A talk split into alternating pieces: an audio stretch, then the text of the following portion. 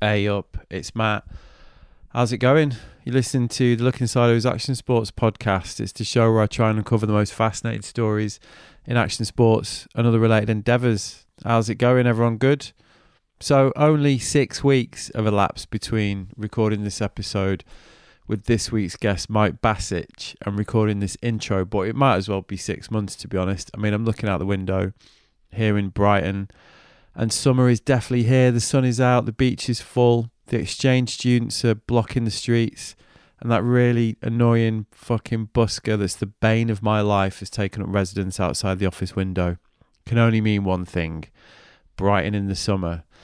Eight short weeks ago, I was staying in Squaw Valley near Lake Tahoe, the absolute height of winter, and getting ready to meet Mike at a gas station from where he was going to guide myself and my wife Boog to his legendary Area 241. Probably my favourite start to any podcast, this actually. Proper cloak and dagger, cryptic text message with a location to meet, swift drive to this undisclosed location. From there, 3k run on the snowmobile up to Area 241 in all its shadowy, legendary glory. It's quite an experience and quite an immersion into Mike's world, and an entirely fitting place to record the episode, really to cover the enigmatic career of one of snowboarding's most legendary figures. Because make no mistake, Mike is a heroic anomaly in the history of snowboarding. I mean, think about it. What attributes spring to mind when you think of the average action sports athlete? Style, skill, bravery, youth, whatever comes first, longevity is unlikely to figure too highly. After all, the majority of professional action sports careers tend to burn short and sharp, averaging a decade at best before real life intervenes. I mean, there's a handful of special talents that have graduated to the Legend program, notably in surfing and skateboarding, but they're the exception rather than the rule. And this context is why Mike's achievement is so unparalleled, really. Here's a professional snowboarder who, firstly, has managed to sustain a career for well over 30 years, and even more impressively, he's done so by managing to remain relevant in the face of the relentless progression that is the hallmark of all these cultures. Now, that alone would make him a member of an exclusive crew, but what makes Mike's story even more special is the fact that he's done it all completely on his own terms and by following his own highly idiosyncratic path. Not surprisingly, it's an experience that's given Mike a unique outlook on life. And in today's episode, we explored the entire tale. Now, central to Mike's story is the aforementioned legendary Area 241, the private resort compound he's created for himself somewhere near Lake Tahoe. It's a two decade project that is central to the entire story and ethos. And in this chat, we explored what it means to Mike and just how important to the story it really is. So, sure, this is the story of a snowboarding career, but as is always the case with Mike, it's so much more. It's about how to live your life on your own terms, how to play the long game while staying true to your principles. It's a great story from one of snowboarding's most extraordinary individuals, and he tells it really, really well, as you're going to hear. It was a privilege to be um, introduced into Mike's world, even for just one short afternoon. Hope you enjoy this episode. Here it is, me and Mike Basich, Area 241. Enjoy.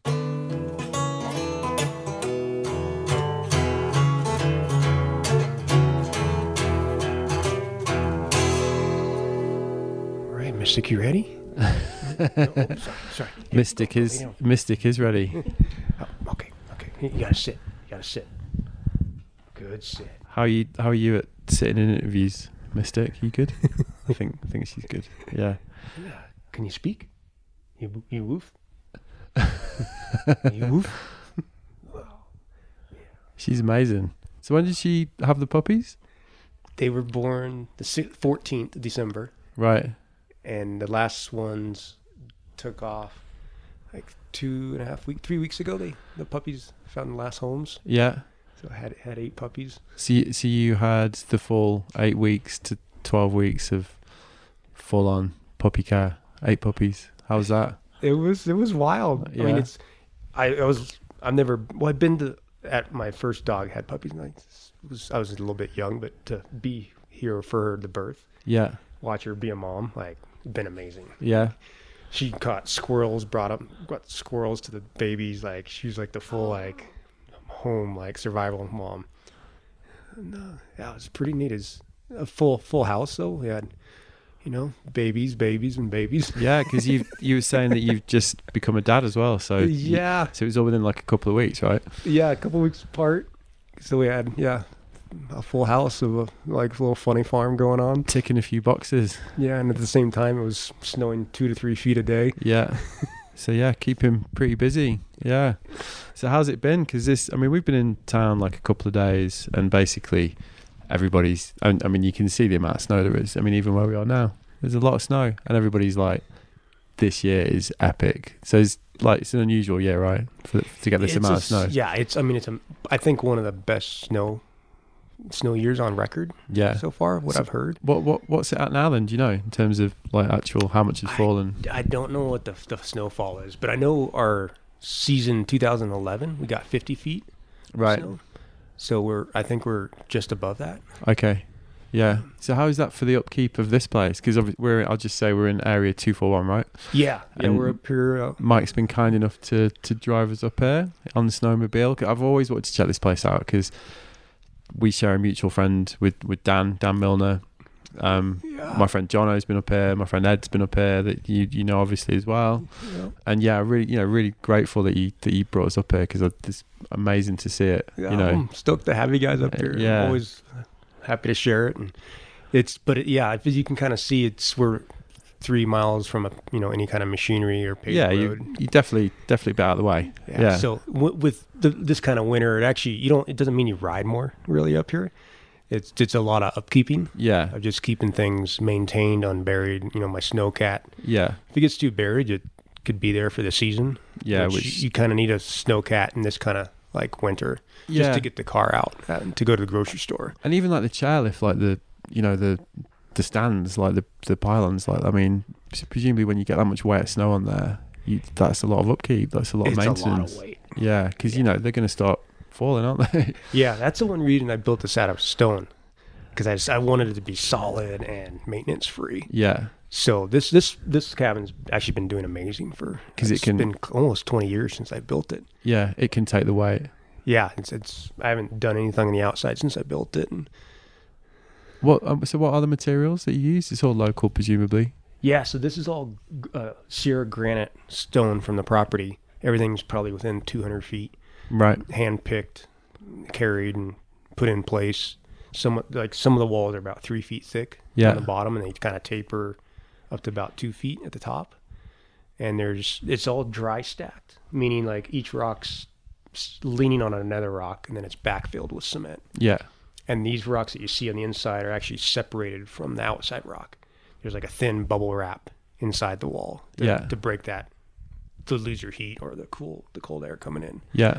So that, that helps it kind of, the sun, the windows face south. So if it's sunny, the it, rocks it, heat up from the morning. It heats it. Yeah. So had you, is this the first place you've built? Uh, this is my first building that I put everything that I wanted to into life. Yeah, something that shaped of what it, my dreams were. Yeah, this is the culmination of yeah, what you've been thinking I, about. I've done some remodeling homes. I built tree houses. You know, built go karts, all this stuff as a kid. And yeah, everything I've done, I think I got to learn to be able to do this from mm. those things because it's it's not exactly a straightforward forward way of building. Yeah, and I don't do things with blueprints really. I just kind of make make a little sketch. That, that's kind of my start, and that's all I start with. Right. And then kind of everything, everything else kind of takes up as you pick up a rock. Like, okay, yeah, the rocks are kind of shaping this a little bit to understand what this is going to look like, and you know, the the wood's all milled from here. And l- the first year I, I was in a teepee here, yeah, which helped me a lot understand the weather pattern, right? Like how to favor that, because like as you can see, these glass actually look acts like a tree well and that actually is because the the way the building's facing for the wind. If we were down in the woods more, where it's way easier to get to, yeah, we would be completely buried. Yeah, sure. shoveling more. I'd yeah, stack more firewood because we wouldn't get as much sun. So it, it's actually a plus to be up here, even though it's harder to get up here. Yeah. So you spent that first year basically learning about the the, the land and working out the best place to build yeah, trying to favor nature in, in, in, my favor. Yeah. And Dan told me that um, it's a pentangle, right? It's pentagon. Yeah. So w- what was the W- was there any particular reason for that? What I when I started or when I bought the property, I I started to learn a little about the golden ratio. Yeah. and some friends mentioned it in architect and so i got interested in that i like math and just like more of a sacred like Can you describe that for people listening who might not know what that is? Because that's obviously something that famously, like Leonardo, used in in his most famous paintings, like you know, the Yeah. like the Mona Lisa, the Last Supper, yeah and da the vinci's the, work the, the Annunciation. Like they're all they'll conform to this, don't they? Basically. yeah so the golden ratio um, also um, quantum physics Yeah. it's a it's kind of a math equation and the simple it's all in nature everything's kind of based on this math just how the world spins in space and uh, so the simpleness of the math part is you always add the last two numbers to get the next number. So if you start in the beginning with one you know you're one one you get two. So one plus two you get three. You go five eight thirteen. And so if you take that equation with say your floor plan with the wall plan and your ceiling it's under those equations you know it could be like three five eight as far as the measurements. Reason people don't do it anymore is because it's a lot cheaper the way plywood comes at the store Sure. just enough for uh, your head to get through so the golden ratio actually used to be done in old architects Right. buildings So it's much more of a standard. yeah it was more based on the the natural human instinct Yeah. and the reason I like I like wanted to build it off that is because it's more. You walk into a place, it feels more fitting to the body Yeah. because you're built into the same math, so you have a little bit of more of a a, a relationship with the. the Yeah. So building. it's a. Pro- I mean, it's a proportional ideal, isn't it? Basically. yeah, and I, I I what I did I learned a little bit about it, and then I realized I was getting too much information Right. shaping my ideas. Yeah. So I got enough what I wanted, and then I just let go. I'm like, Yeah. okay, that's enough. I don't want to read anymore. You don't want to blind yourself. Yeah. Yeah. So I kind get of overwhelmed. I measure my own body Yeah. You know, so I, I built this under my own equation. Maybe it's probably not perfect. you know, Yeah. it's- But it's it's me. It's like my my body being being here, and it led to different things. Learning what I learned a lot about it was about movement. That a lot about time has everything to do with movement. Yeah. And so I started to think about when I was born, all these things like what I'm doing here on the earth. And I ended up putting a star in the window here that sh- actually on my birthday shadows, makes a shadow on the floor Wow. and within relationship of the whole pentagon drawing part. That's a real um, trick that a lot of a lot of architects do as well, isn't it? Do you know Brunel? Um, No. Brunel's like the the most famous like British engineer. Like in the Industrial Revolution, he built like um, a lot of the pioneering bridges, like uh, new techniques, like for for bridges across new spans, and he built tunnels that were that had never been built before. And there's a famous okay. tunnel basically that he built um, in Bath, which I think was the longest tunnel that had ever been constructed at the time. We're talking about like the 1830s or whatever. And I, on his birthday, the sun shines from one end to the other, Oh no way! and it's like eight miles long or something. This thing, you know, so Dude, it's like that. stuff It's like that a is- little personal touch, isn't it? You know, like to Yeah. to kind of design it around your own iconography and your own symbolism, basically. Yeah. So that's what you put into this. That's it's- amazing. It's fun because you make you realize you're in sync with what's actually going on. Yeah, You know, because our, our world is really like the movement of our galaxy. It's if if it stopped, it's you know everything stops. So that's why I learned like a movement of like celebrating that moment in time. Yeah. and it's there for you every every day. You can see it, and then on that one day, you can really see it. Yeah, it, moves just a little bit for three years, and then it goes back. So every seven years, it takes to actually go back to exactly where it was on my 33rd birthday. when I Okay. started it. Right, that's amazing. Which makes you know when they say like the El Nino or different winters every seven years, like Yeah. numbers a very special number, and like you're like you start to see it, Yeah, you know, versus just like hearing about it. So Yeah, yeah. Really start to see nature working in these things that we learn about in school or wh- where through wherever. So is that principle that you're talking about? Because you you know you're talking about understanding and appreciating your place in nature and taking your rightful place there. Was that kind of what underpins the whole thing? Like why why you're here? You know why you've created this place? It's yeah, I did this a lot to learn um, what it takes to survive on your own. Because I, I like independence, but I, I more in anything want to have a connection with stuff. And the only way I really know how to do that is through kind of hard, call it hardship, where it's there's a bit of a struggle to get your own water, you know, or to be able to stay warm or stay dry. Like these things are so in our society these days that Taken for granted. Think about it. You just Yeah. flush the toilet and your shit goes away. Turn the tap on. You know? Yeah. yeah. You know, water comes out until you turn it off. Like when you start carrying a you know amount of water to take one shower a day, it's like you wouldn't take a shower every day. Yeah.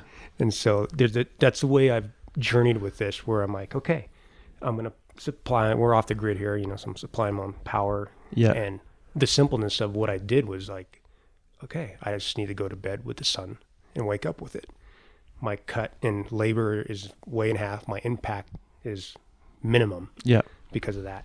And you start to feel like, oh, I'm more in sync with actually nature versus this idea that I can do anything I want in this world and I'm going to make it happen. Yeah. But you're up here like, wow, I'm actually pretty vulnerable to nature and I need to work with what's here. And so that's kind of my journey with this place is just trying to figure out a deep appreciation and understand what I really truly want, Yeah. what I want to do with my life. You know, it's like I've done the big house thing where you think you're supposed to invest in something fancy and Yeah.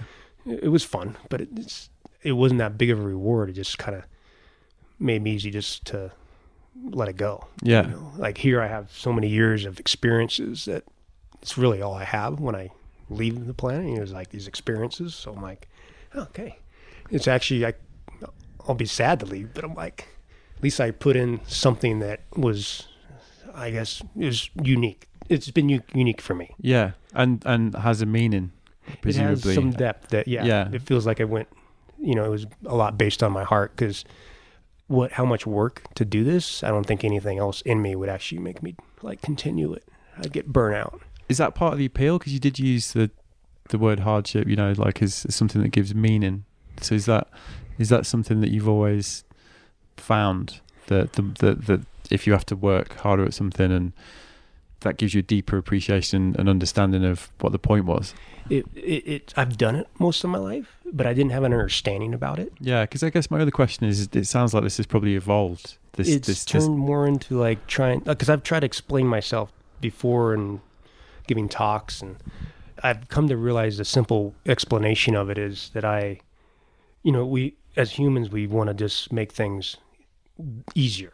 yeah, You know, we build refrigerators, we build washer to wash our clothes. We don't have to do it by hand. All this stuff that's well, we makes us able to do other things. we invent farming, you know, like we, we do we we try and scale, don't we? Basically for for convenience, it's like Yeah. seems to be a fundamental, doesn't it? Yeah. So it's it's a, it's a really interesting thing to face if you look at it like, okay, do we should we be able to do whatever we want, or do we need some sort of guidance from you know if we're going to base our guidance off nature, then that's kind of what I'm trying to do here at least of like working with the weather and like being in harmony with it, or the other way, you know, the the mind comes a lot from uh, a hierarchy, you call it, some, some something that's not so physical, more of a spiritual or a religious type of idea. And like, if you use that as a guidance, then I personally think you get a little off balance with actually the planet Right. because what we've done here so far on the planet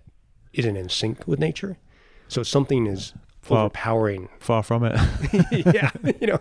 So I, I, I always kind of like look back. I'm like, hardship should be motivated because that whole idea, like making something an invention to make life easier, is not really like the the, the true balance of finding our, our way. Like the other thing is like make it hard, make it fun. You know, hardship doesn't not have to be bad. You know, I I do this out of pure joy because it's fun. Like yeah. Well, you well, uh, and an intrinsic part of, by the sounds of it, what you with the projects that you do is is learning, right? Because what you said earlier was that you learned enough about the golden ratio to get what you needed from it, and then you took that and kind of created your own idea. So is that is that something that's also at the heart of this, like the you know that you can learn enough to to make your own path?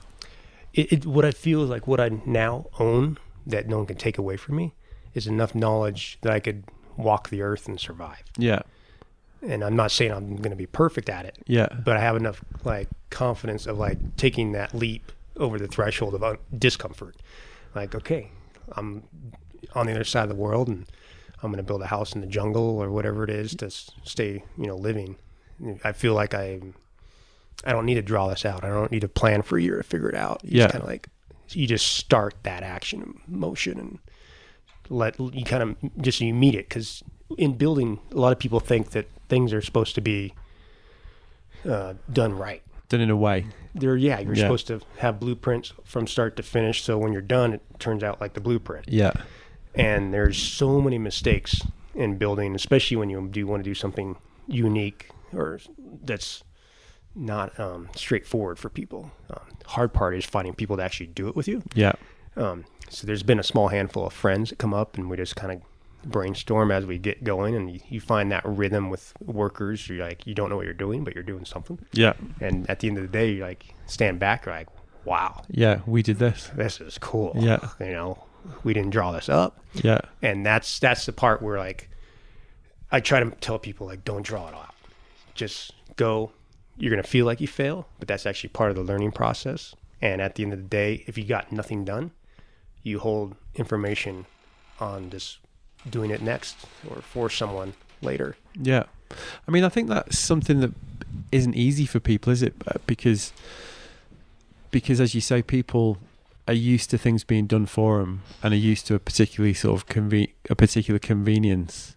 So I think when when they're faced with the approach that you're talking about, it can be difficult for people to let that go, right? Which is, is kind of what you're talking about, to kind of accept the fact that it might be imperfect or that you might not know what you're doing or you might make mistakes. I think that's it's difficult for people. it's it, i mean i you can't do it on certain levels like I say you're going to build a bridge for the the public to get to the other side of the river Yeah, you know you have to have some planning uh, yeah. like they're but- probably going to want to see a blueprint. Yeah, but, but arch, like the architect engineering part, if you built something, say on a small scale, and you just stand back and look at it, normally your instinct, like, okay, it looks right, it's gonna work.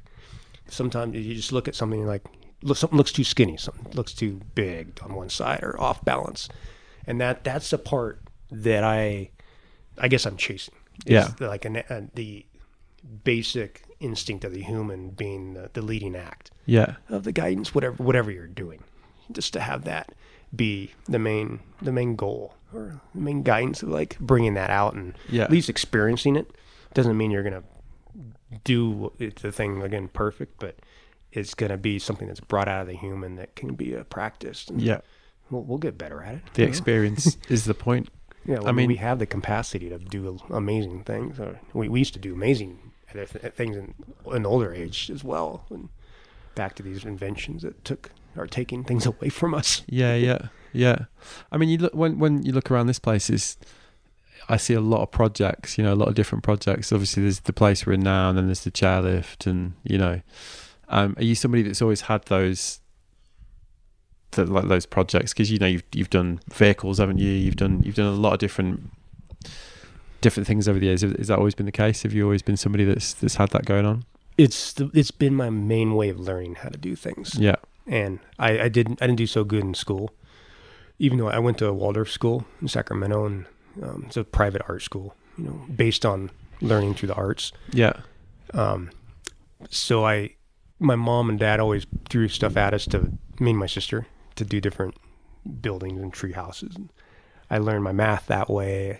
I learned how to build and like just build. I build things to do. Like I built. I built a sawmill. Like I've never built a sawmill before. So different things like that. I really enjoy yeah like pulling things apart, and I've always done that as a kid. Like just pull the toaster apart. And like yeah find out oh, this is how it works. what you, can know? learn Yeah, and that in the practice of that, I like because I'll my car will break down or something. and, Like if you take it apart, you can normally, if you listen enough to when you're taking something apart, you'll understand what the process is of what the machinery is supposed to do, and you can easily figure out how to fix it if you just kind of understand what the goal is of the machine. yeah And so that that helps me a lot to take on things um, and have a progressive feeling to it of growing yeah and uh, being up here, you kind of need that in some form. To Yeah, I fix- imagine. fix stuff yourself. Yeah, well, that seems to be how it's evolved. Like the the the whole area, you know, like you've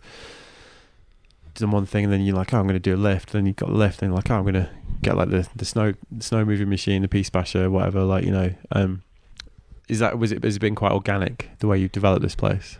Yeah, it came organic, but it came in an organic way where, like, when I was like really young, until I was about eleven, all I wanted to do was build a cabin in the woods. Right.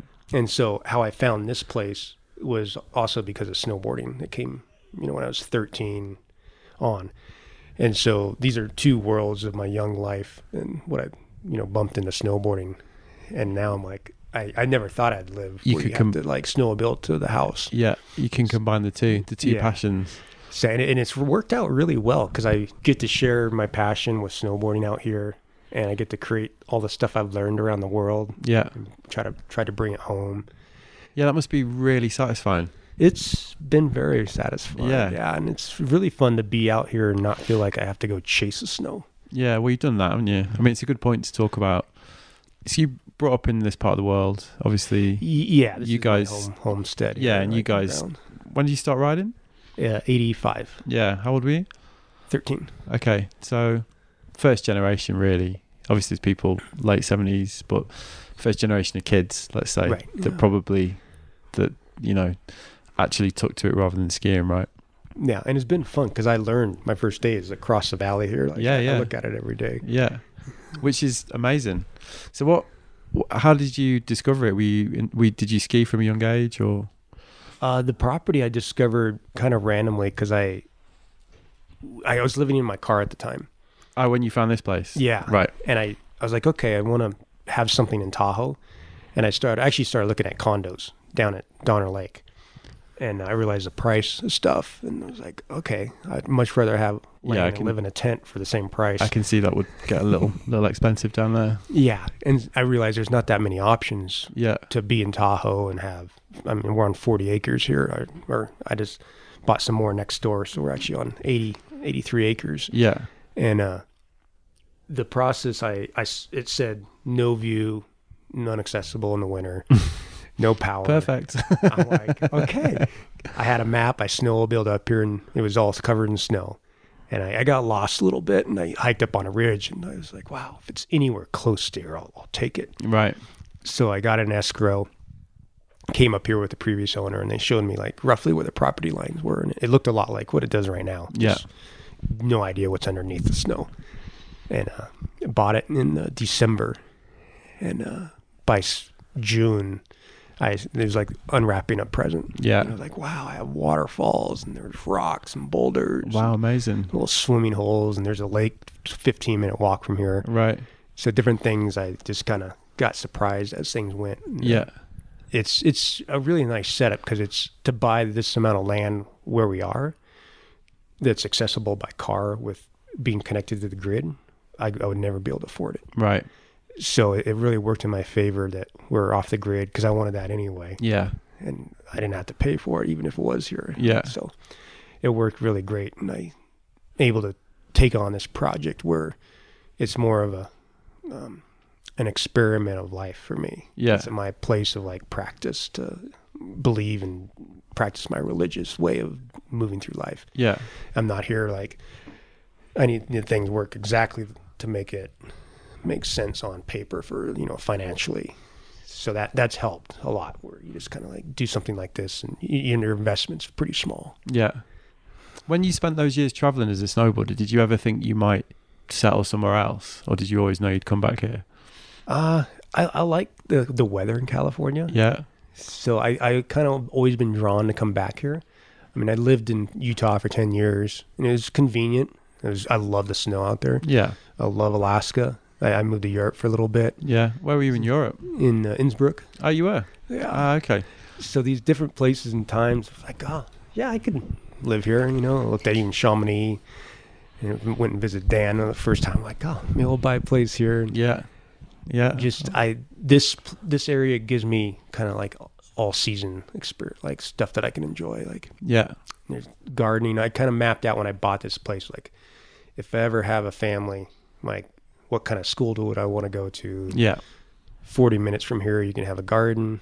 You know, you're still up where there's amazing snow, and uh, right now we're twenty minutes from a town Yeah. so I can go down and have dinner, watch a movie, or do whatever, and I'm still part of the world. Yeah. Like I didn't want to be too far out to be a hermit, and so being like being in Alaska, I'd love going there, but I don't know if I'd want to live there all year round. Yeah. So Yeah. Yeah.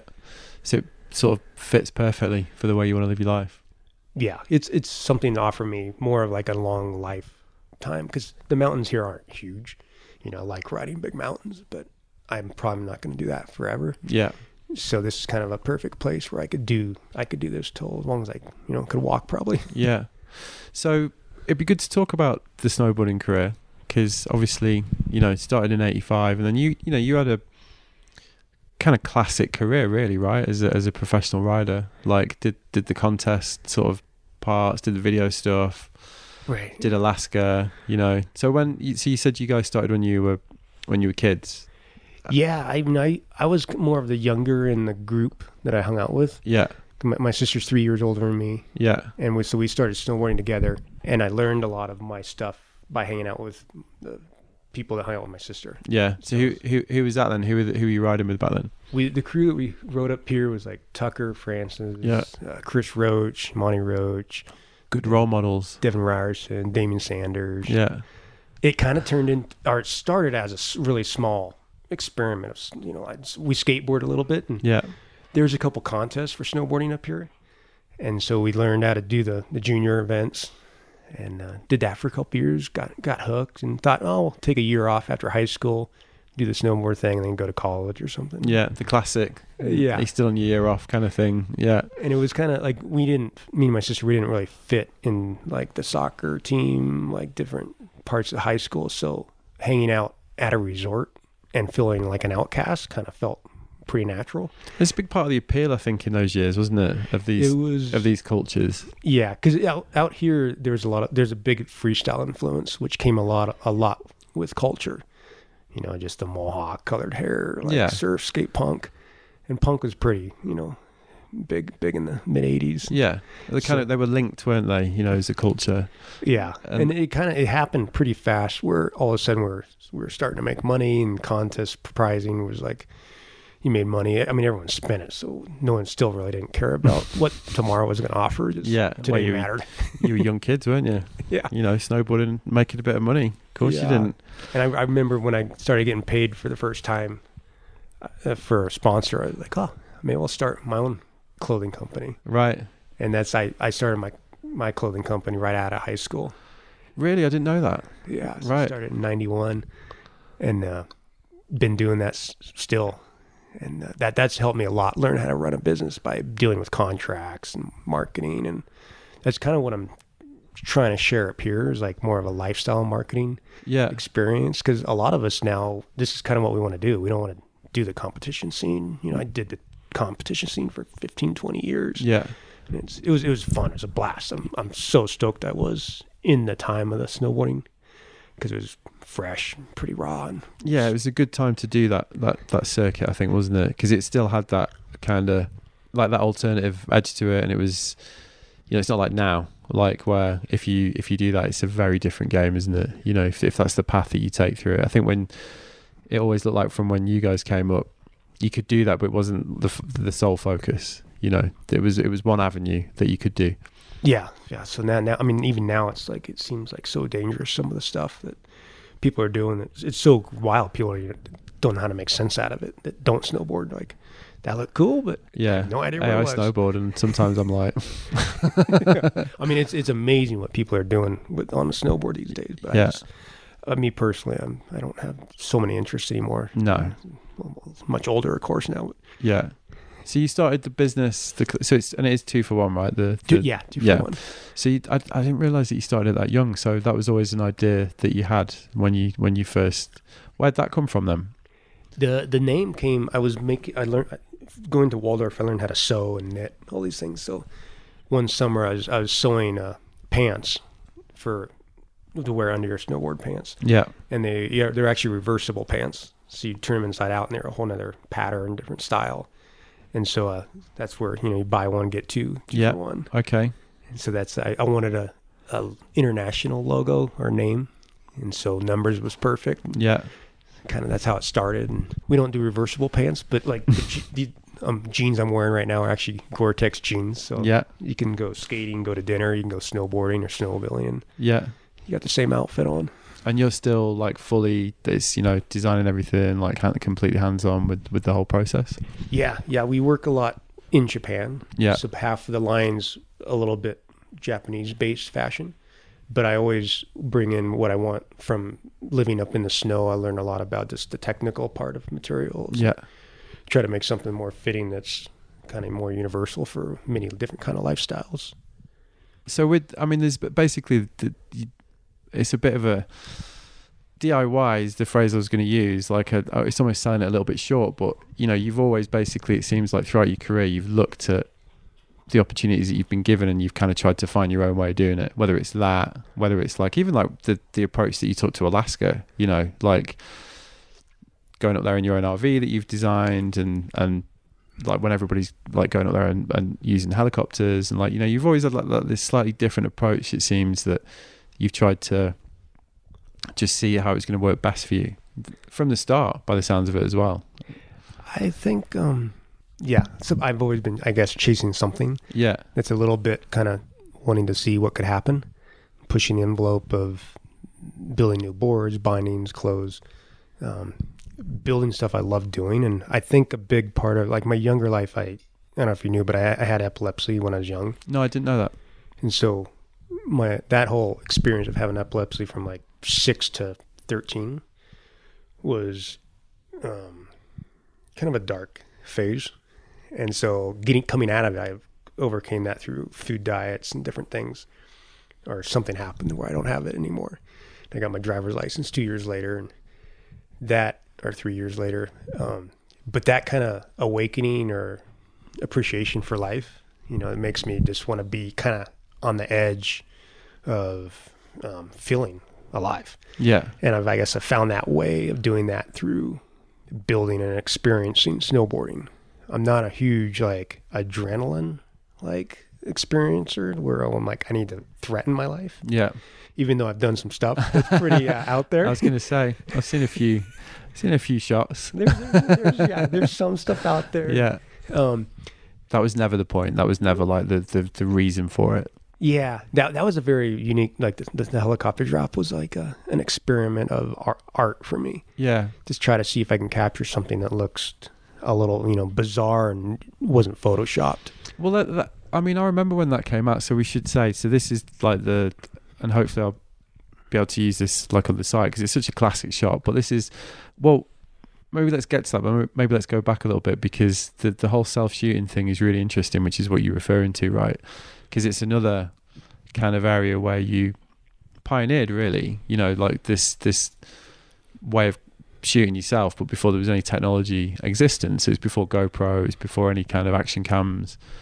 Um, you basically worked out a way of of shooting yourself in any environment, right? So culminating in jumping out of a helicopter, but you know you were doing that for years, right? You were. I mean, I remember seeing shots from again from Alaska and from all your travels. So where and it's the same thing we're talking about. It's the same having an idea, working out how to get there, like you know creating using it as a problem to create the own equipment but where did you get that idea from because that was something i was always really interested in because it did really stand out from the from the the prevailing kind of snowboarding visual trends really because you know the way that people shot snowboarding back then was really specific wasn't it you know you'd partner with a photographer Right. you'd have you'd have you know there'd be angles that you'd see all the time there'd be framing that you'd see all the time that there was a way of doing it which was which filled the magazines but your stuff really wasn't like that so another question i guess i've always wanted to ask you about that was was it just that, that you had the idea and you thought oh that like I'll, I'll work out how you could do it or was it a little bit of frustration that you weren't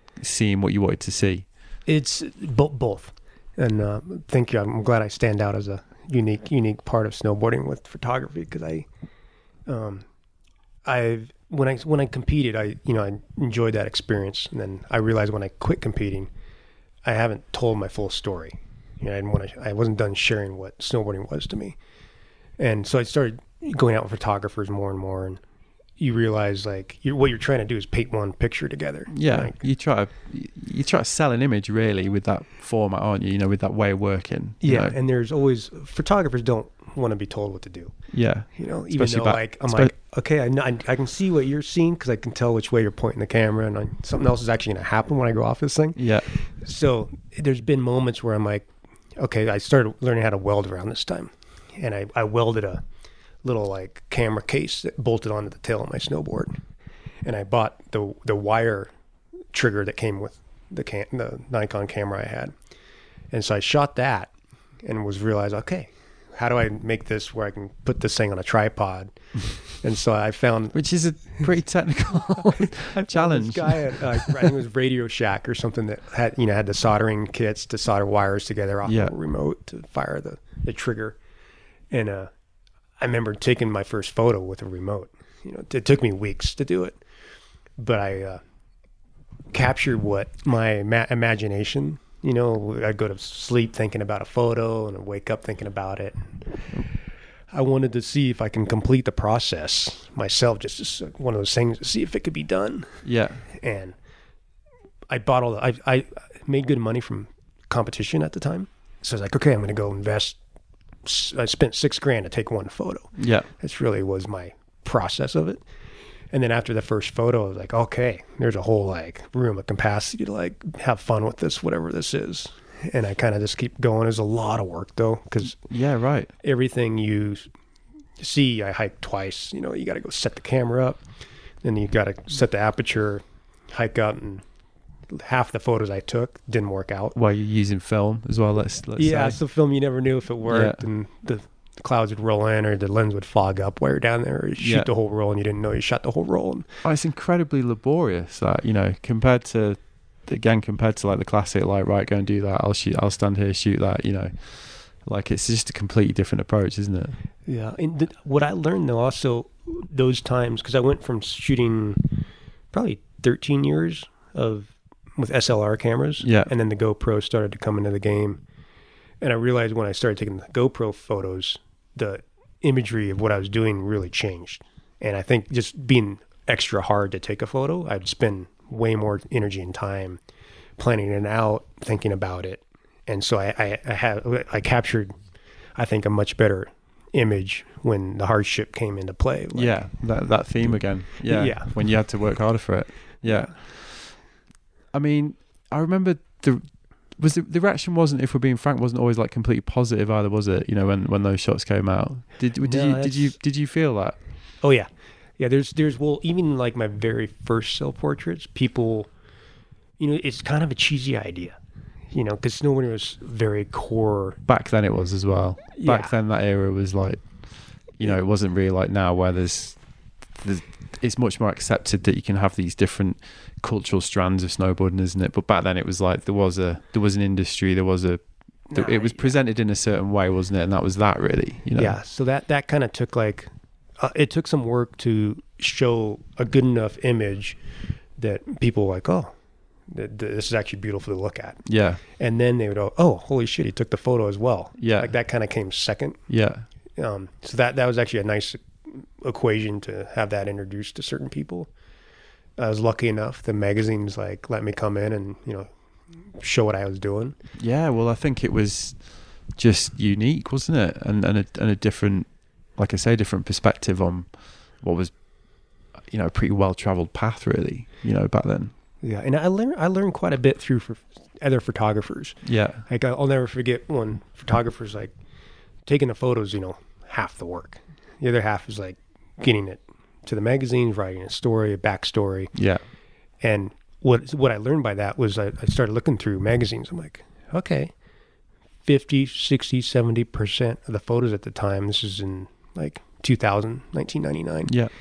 they were half like jib shots Yeah. for the US magazines.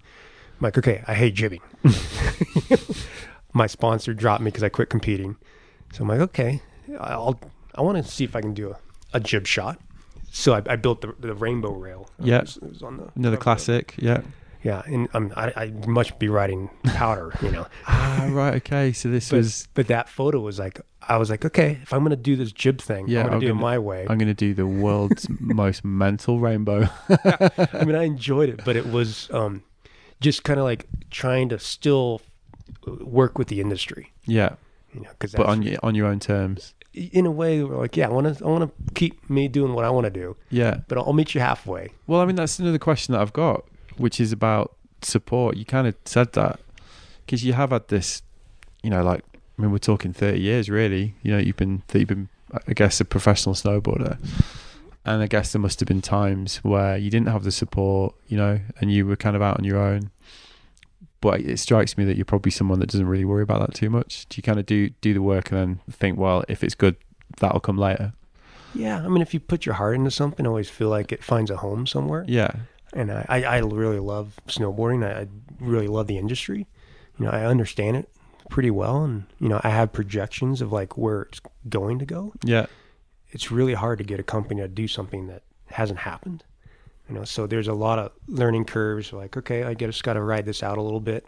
You know, improve myself. You know, make get more better photos or make Yeah. something that's going to catch someone's eye. Even when like the helicopter drop around that time, I had a really hard time getting sponsors.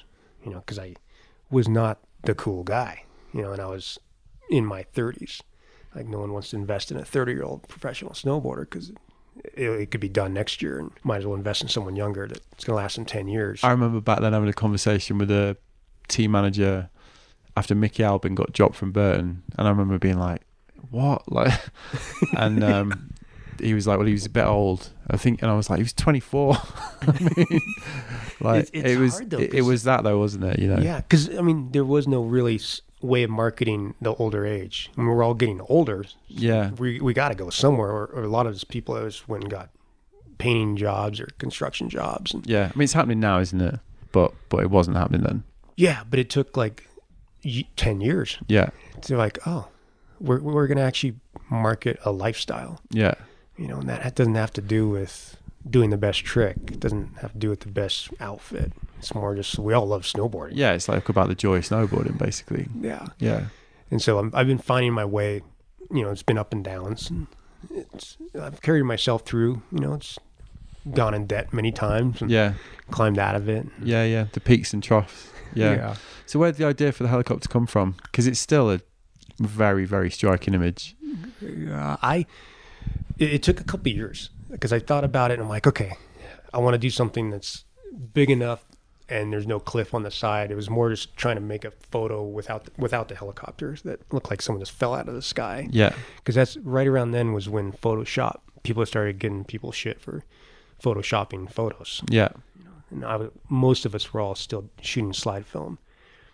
Um, and so I was like, well, what's that look like? You know, like how do I how do I make that happen? And I I thought about the helicopter thing because I I jumped out of a helicopter on a bungee cord, you know, and so I'm like, oh, I, I do these things in Alaska. If I can get the the pilot to agree, then maybe I'll get to do it.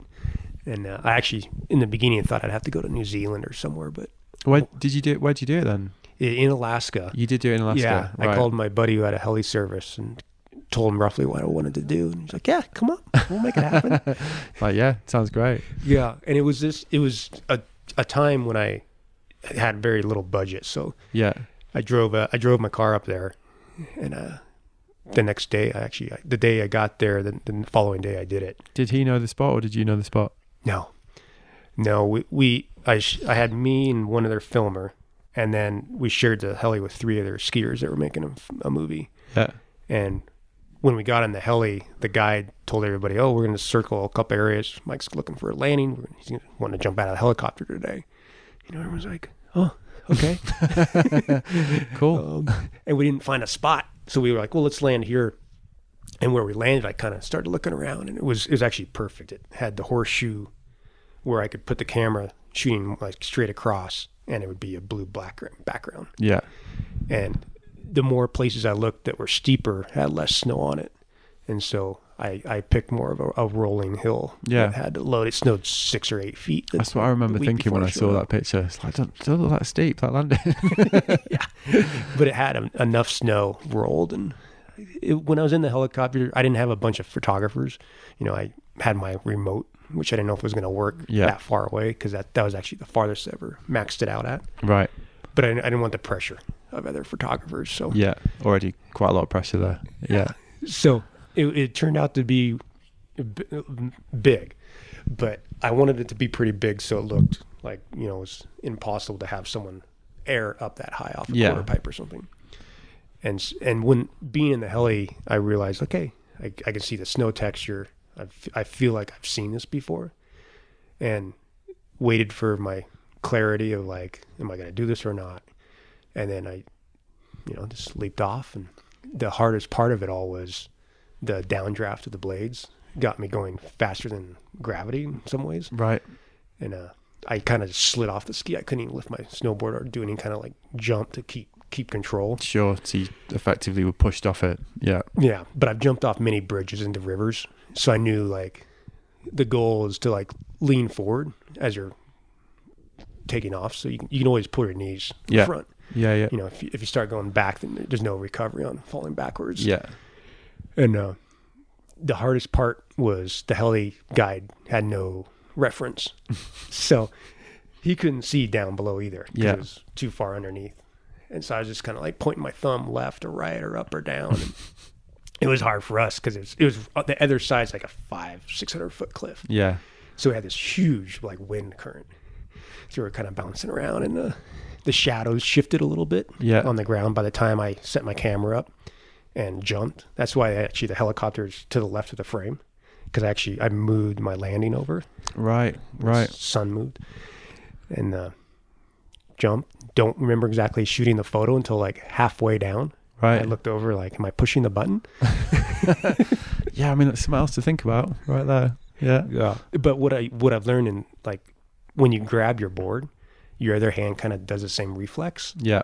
And so I was lucky enough. The very first frame is actually me grabbing the board that The first most one. people seen, Yeah. and I shot it all the way actually until I just almost hit the snow, and then uh, let go, and got ready for impact. Yeah. And how's that? It wasn't bad. It was definitely like halfway down. I'm like, okay, if I'm gonna land this, I'm probably put my knees in my chest. I take the wind out of me. So I took it. What I learned in competitions, if you go too far and you land in the flats, take half the impact into your legs and then just roll your body. Yeah. And so that's kind of what I did in the impact. I just kind of like took most of it in my legs, but I, I gave in and, and rolled and I, I buried myself. Yeah. So, Good job. There was all that snow. Yeah, it made Ah, a huge, huge loud noise. It's still like epic. So yeah, I'll be if people haven't seen it, I'll, I'll definitely post it so that people can check it out. So how's this winter been then? So you've had this crazy winter. I guess you've and we, obviously we talked about the the kind of maintenance side of it, but you you- you've been riding. I take it quite a lot. Yeah, yeah. I mean, I got a lift here, Yeah. so I've been riding that, and you can go snowmobiling. Yeah. It's it's it's been it's challenging though because we've had storm. Most of our storms have been five, seven foot dumps, and it, it's hard to get up here with seven feet of snow. Yeah. No doubt. So the snowcat's a great great gift to getting around here. Yeah. So a lot of you know by half the day you're you're finally ready to ride, Yeah. or even if you want to go to the resort, it takes you a few hours to get to the resort from here, even though it's only six miles. Yeah. So sometimes I'll snowmobile straight there if it's not too deep. I just park my my snowmobile in the parking lot and go for some laps. Yeah. But otherwise, I'm out out here taking laps, and it's it's, uh, it's been a good winter. I haven't I haven't shot a lot of photos out here this this season. You did some stuff with Sam, right? Sam yeah, McMahon. he came out. Yeah. That Nidecker thing. Yeah, yeah, Yeah. he came out and had a had a great time. And, Yeah. And was that for a project like a film or? Um, that was kind of just get getting our, our new products, the the Nidecker gear Yeah. for uh, their next year's mark marketing and Yeah. Yeah. So just doing some stuff for that. videos. Yeah. and also just to hang out with Sam and Yeah. he's our new new new guy. do some stuff. yeah, yeah, great. Um, so I'm really interested. Obviously, we've you know covered your career and we've covered your approach to snowboarding and, and life in general. So at this point, what ambitions have you got left for snowboarding? Well, you know, I I I I'm real, I feel much relaxed. Like in the younger years, I feel always felt like I wanted to prove something Yeah, or share, you know, my experience, and I I feel like I've shared my full circle, and that's kind of been my big drive. Up here now, it's more about inviting people up and just having a personal experience. yeah, So it's not so much about stuff you'll see in magazines or in videos. It's just, um, having a yeah a closer, intimate connection up here with people. And yeah, that's kind of been my my drive of like getting the place more tuned tuned in to being able to do that at ease. I see myself maybe even having people where they'll come up and stay here, and all right, you know I'll just be somewhere else and they can come and ride the lift. yeah, Just come up here for Christmas or whatever, and yeah, yeah, come up and maybe even have a line of Nidecker boards at the bottom of the lift, and test out stuff, and yeah, have have something that's kind of I want to I would love to give people a unique experience, which I feel like I can give that here and hopefully go home with something that they can uh, put to motion in their their own life. Yeah, I mean it's it's a unique little part of the snowboarding world, isn't it? There's nothing else like it, really. yeah, it's it's really hard now because in the snowboard industry, the sponsorship part is kind of meeting a, a fine line for me. Is like, okay, do I keep doing that? Yeah, or do I just kind of like bring in something else? And don't know what, but if it's, it's renting this place out for the night, you know, having a rental kind of experience, that might be more my outlet. that might be the way it's going. It's more promising the next form. the next evolution.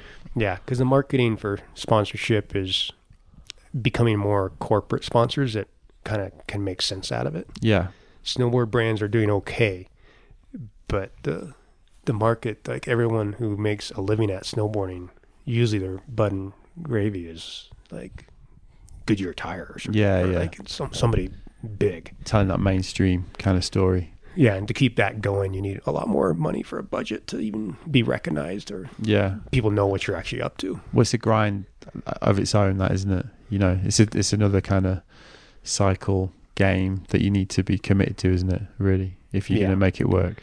Yeah, and it's it's kind of always been there for me. I, I know the game. Yeah, yeah, but just like I'm a little like I I don't know if I have the same energy to yeah, keep doing that. I love staying in the industry, but I don't know if I'll make that my way of like making a living. yeah. And what's next for this place? The endless project. Yeah, well, next summer, well this this year, this this snow won't be gone. I'll be able to drive a car up here probably August first. Yeah, I was going to say, imagine your building season is pretty narrow, right? It's super short, so Yeah. I'll have August, September, and maybe part of like October, Yeah, and then that's it. So I'm hoping I'll dig a well and get that kind of lined up so my hot tub can actually be used in the in the winter. yeah, Right now, it's, it takes forever to melt snow up here. yeah. Well, I had to dig it out first. Yeah. and I actually bought the lot next to me this year. right.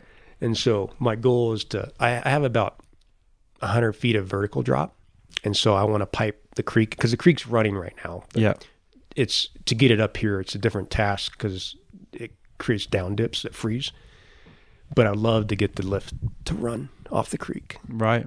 And so Wow. I want to make a hydro lift. Wow. Okay. Amazing. That's off grid completely. wow. Amazing and possible if you yeah. So you've got the I- vision. I think it's, I- I'll have about 40, 50 PSI Yeah. which I, is plenty to run that that thing. Wow. it's only one person at a time. Yeah. Well, it's like uh, there's one in Niseko, isn't there? Like at the top, there's like like single chair thing. It's a little yeah one seater. It's that kind of vibe, I got it? inspired by my first trip to Japan. Yeah. one seater chairlift, and Yeah, it's yeah. engineered. It can only handle one person at a time. I can I could if I got a bigger cable, I could get two people. Yeah. It's great. It's just got that character like everything else There, You know, it's like a, another unique thing, isn't it? It's it's fun, and it's I mean just to be able to like dream up like, can I make a lift run off a creek? Yeah. You know, like it'd be amazing just to not feel like you're sucking up anything of gas or anything. And Yeah, right. Because I mean, snowboarding is not an eco-friendly sport. No, not at all. no, you say that again. Yeah, so if I can cut a tree down and make it with you know straps and ride on the lift, I'd that'd be something I'd work towards. Yeah. Amazing. Well, Mike, thanks so much. I really enjoyed that.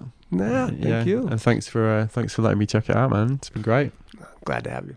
So there you go. That was me and Mike, and I really hope you enjoyed it. Pretty mystical experience that I've got to say. The whole thing, you know, getting to check it out, the way that Mike welcomed us, does seem like another lifetime ago. Like I was saying at the start, given the absolute summery scenes taking place outside. But yeah, great memory from the trip and a great episode that I really enjoyed recording, and I hope you enjoyed listening to. Nice one. So what's going on this side? Well, not too much to report really. I decided not to go to the Vans duct tape thing in the end. I just had too much going on really. Still working away on Patagonia Type 2, which I had planned to release this week, but now looks like it might be delayed for another week or so. I'm going to be really interested to hear what people think about it actually, given that this is my first foray into actual branded content. Just to recap my personal thinking about this whole thing. Basically, I've been doing this show now for over two years, and I've financed the whole thing myself thanks to a lifetime affinity for well blagging really, and because I run my own company with my friend, um, who's very generously allowed me to fit this whole thing and around that. So you know, I've not made any money from this. I've been offered ads over the months, but I've always turned them down because, as I've mentioned on numerous occasions, I can't really bring myself to read those shit scripts. And because I don't want to sully this platform that I've created, that I'm naturally quite protective of, really. Now, over the months, I've been contacted by a number of brands too, including Patagonia, who wanted to know if I was interested in developing an idea with them. So, over the months, we chatted, and eventually, Type 2 was what we came up with, which is what you're going to hear next week when I do release it. And for me, it was a great solution, really, because it's a commercial relationship with a brand that I admire and that I do use and that I don't mind promoting. Putting out a podcast that I've got complete editorial control over that comes out on my channel and that is going to be pretty much the same as what I already do, but just with a different theme. There's going to be some basic branding, there's going to be a Patagonia logo on there, there's going to be an ident at the top of each episode. But apart from that, it's my thing. And if Patagonia and myself do part ways, I still get to keep Type 2 as a platform. And, you know, it just seems like it's a good solution, really. I'm going to get paid. I can keep looking sideways, brand and advert free. And uh, everyone out there gets more podcasts, which everyone seems to like. I don't know. Seems like a good solution to me, really. So have a listen, see what you think. Let me know. Uh, elsewhere, I've been having a few more chats about the book idea. Uh, well, there's two book ideas going on actually. Chatted to Owen the other day, and he's been doing some research into this California zine that we're going to do, and and we're going to do it. We're just going to pay for it. I think. Why not? Just for a laugh, really. Haven't really thought about whether we're going to charge for them and sell them, or we might just give them away. I don't know. I'll keep you posted. I've also got a meeting next week with a literary agent about doing a proper looking sideways book, which could be interesting. So, yeah, a few chit chats around books. I'll keep you posted. And uh, as I've mentioned, my thoughts are also turning to new milestones that need to be ticked off, which again I've been mentioning a few times in recent episodes. Episode 100, which is coming up quickly, new interviews generally, but also live shows. Now, it's been a while since this one came up, but I think I'm I'm almost ready to go there again. The scars have healed from a, a recent experience. Again, I've been offered a few options by various people. Haven't quite found the right combination just yet. But yeah, let me know what you reckon. I mean, you know me, I'm a big one for deconstructing podcast tropes. And the live show is a biggie. It's a big trope, isn't it? I mean, I can picture it now the slightly sketchy live recording, the whoops from the cloud, when a crowd even when I come on stage and say A up at the start could be good, right? So if you think it's a good idea, let me know.